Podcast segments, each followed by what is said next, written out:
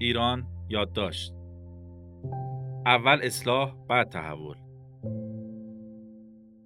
سید مهدی طباطبایی، نایب رئیس هیئت مدیره رادمان پرداز رهپی.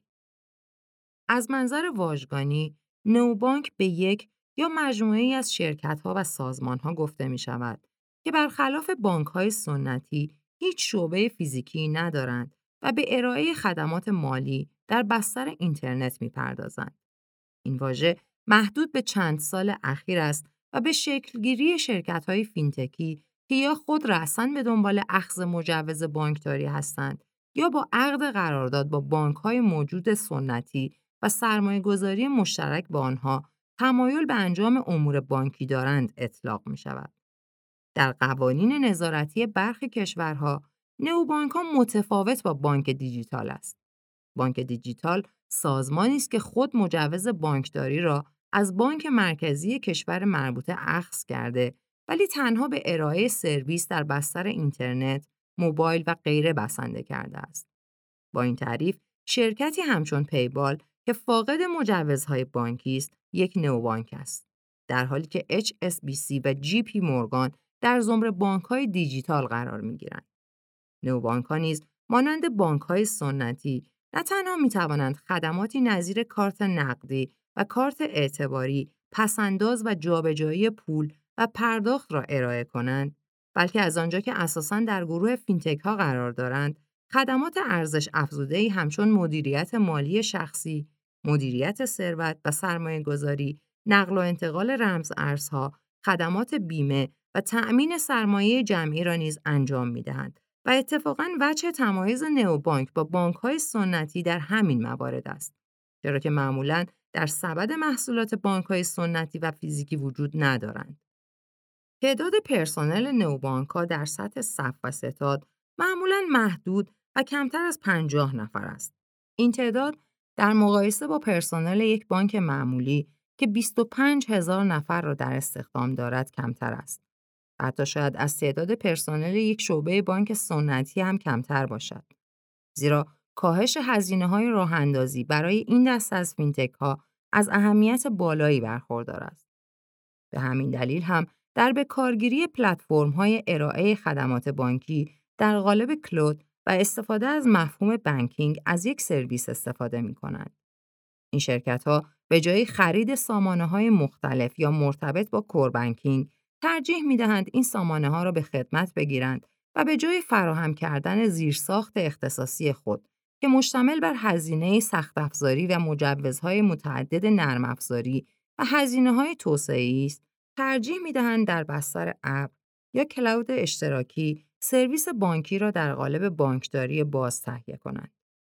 نئوبانک‌ها خدمات بسیار متنوعی دارند: پرداخت آنلاین و بین بانکی، نقل و انتقال ارزی، پرداخت‌های بین‌المللی، افتتاح حساب، خرید و فروش رمز ارزها، بانکداری باز، تجزیه و تحلیل درآمد و هزینه شخصی، استفاده از کیف پول‌های دیجیتال و انتقال وجه بین آنها، خدمات مبتنی بر کارت نقدی و اعتباری، بودجه بندی، خدمات نظارتی و قانونی، بیمه، خدمات خودپرداز و ارزش افزوده‌های مالی و پولی و سرمایه‌گذاری مبتنی بر هوش مصنوعی، توسعه و ارائه API به سایرین، همه در سبد محصولات نئوبانک‌ها قرار دارد.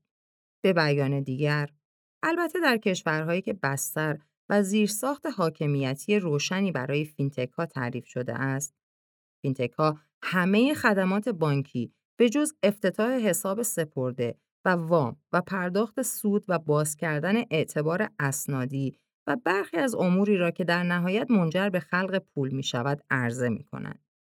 نئوبانک‌ها سربار بسیار کمتری در هزینه‌های مرتبط با شعب و کارکنان دارند. بنابراین می توانند از مدل‌های کسب و کاری چابکتر و لاغرتر بهره مند شوند. همین خود باعث می شود که کاربران نهایی آنها از نرخ بهره بالاتر و هزینه‌های کمتری سود ببرند.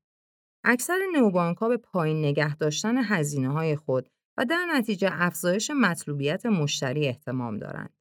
در مقیاس جهانی، ارتش گسترده‌ای از نئوبانک‌ها انواع مختلف مشتریان و مشاغل و کسب و کارهای کوچک را هدف قرار دادند. طبق آمار یکی از نشریات معتبر، تنها در 2 سال اخیر تعداد شرکت‌های فینتکی که به انجام امور نوبانکی تمایل دارند از 2000 شرکت به 5000 شرکت افزایش یافته است.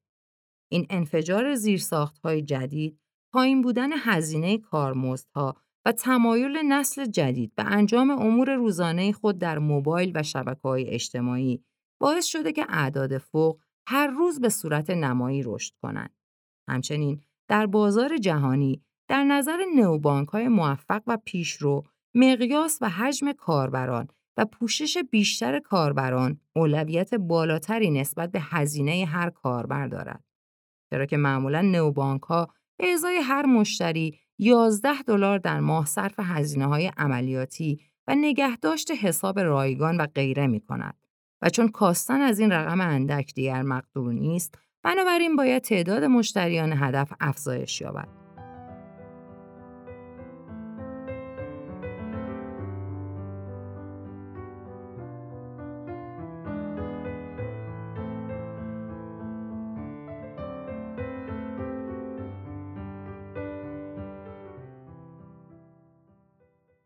یکی از چالش‌های مهم فینتک‌های نئوبانکی احراز هویت دیجیتال و بهبود مستمر آن است. نئوبانک‌ها شعبه‌ای ندارند و همه ارتباطات آنها با مشتری از طریق مبادی مجازی صورت می‌گیرد. در نتیجه بحث احراز هویت دیجیتال یا اصطلاحاً KYC برای کشف و جلوگیری از تقلب یکی از ارکان فینتک‌های اینچنینی است. مدیریت ریسک، امنیت اطلاعات، برگشت ناپذیری تراکنش و همچنین بحث رمزنگاری داده و رعایت استانداردهای مطرح در حفاظت امنیتی از داده‌های مرتبط با پرداخت و تطابق با استانداردهای بروز پرداخت نیز از دیگر چالش‌های این گروه از شرکت‌هاست. مشتری و کاربر نهایی سرویس برای نئوبانک بسیار مهم است و اتفاقاً در رقابت با بانک‌های سنتی همین برگ برنده آنهاست. توجه به مشتری و تجزیه و تحلیل رفتار مشتری و ارزش افزوده مربوط به تحلیل دیتای مرتبط با مشتری از موضوعات با اهمیتی است که لزوم کمک و استفاده از فناوری هوش مصنوعی را می‌طلبد. همین نیازهای جدید مالی است که نظام بانکداری را با چالش و شاید تحول بنیادین مواجه کرده است. مطلوبیت بهره برداری از شعبه‌های بانکی بر پایه نرم افزارهای موبایل به دلایل بیشمار به مراتب بیشتر از مراجعه به شعبه‌های سنتی خواهد بود. به علاوه، هزینه پایین کارمزد، امکان صرفه‌جویی در وقت، سهولت و راحتی خدمات، نظارت کمتر نهادهای بالادستی، هم مزیت و همچنین یکی از معایب نئوبانک‌ها در روال‌ها و بوروکراسی کمتر و غیره باعث شده که پوشش و اقبال بیشتری در جذب مشتری داشته باشند. در ایران، مفاهیم و کارکردهای بانکداری باز و نئوبانک بسیار جدید و ناشناخته است. مسئولان بانک مرکزی هرچند بارها نسبت به تغییر و اصلاح نظام بانکی بر اساس نیازهای نوین صحبت کردند، هنوز جولانگاه نهادهای مالی همچون بانک مرکزی، بانک‌های تخصصی، شرکت‌های خدمات پرداخت و سایر شرکت‌های فینتکی به وضوح ترسیم نشده است. به اعتقاد کارشناسان، به دلیل عدم توجه به تفاوت‌های بنیادین در رگولاتوری نئوبانک‌ها و با وجود تصویب آیین‌نامه تأسیس و فعالیت بانک‌های مجازی در سال‌های اخیر، تاکنون عملاً امکان فعالیت این نسل جدید بانک‌ها در کشور فراهم نشده است. از همین نقطه نظر است که تصمیم اخیر شورای عالی مبارزه با پولشویی پس از شیوع بیماری کرونا در کشور که امکان احراز هویت مجازی افراد را برای مؤسسات مالی و بانکی فراهم ساخت، به عنوان یک گام مثبت اما هرچند کوچک تلقی می شود. اقتصاد ایران نیز از طرفی به دلیل تحریم‌های گسترده، بسته بودن و انحصار دولتی بودن آن به یک اقتصاد بیمار کوچک محلی و نه بین‌المللی تبدیل شده و لازم است در مرحله نخست بانک مرکزی و سپس دولت و مجلس نسبت به اصلاح ساختار بانکی اقدام کرده و در اصلاحات آتی موضوع تغییر و تحولات اساسی در پدیده‌های نظام بانکی مطرح شود. تنها در پی این تحول اصلاحی در نظام بانکی است که میتوان نیازهای متفاوت برای فعالیت‌های گسترده در جامعه و در نهایت تعریف نئوبانک‌ها را متصور شد. به بیان ساده‌تر، باید پاسخ این سوال به طور شفاف ارائه شود که در حال حاضر مواضع نظام بانکی کشور درباره فینتک‌ها چیست؟ آیا قوانین و آیین‌نامه‌ای درباره برخورد با این بخش‌ها اتخاذ شده است؟ و آیا برای اقتصاد و دانش نوین آن آیین‌نامه و دستورالعملی درباره بانک‌های سنتی و نئوبانک‌ها تهیه شده است؟ همچنین پرواضح است که امروز نظام بانکی کشور هنوز برای ارائه تسهیلات به یک سری از فعالیت‌های خطرپذیر مانند شرکت‌های دانش بنیان و فینتک‌ها آمادگی ندارد. ساختاری که در نظام بانکداری بین‌المللی به خوبی در حال فعالیت است.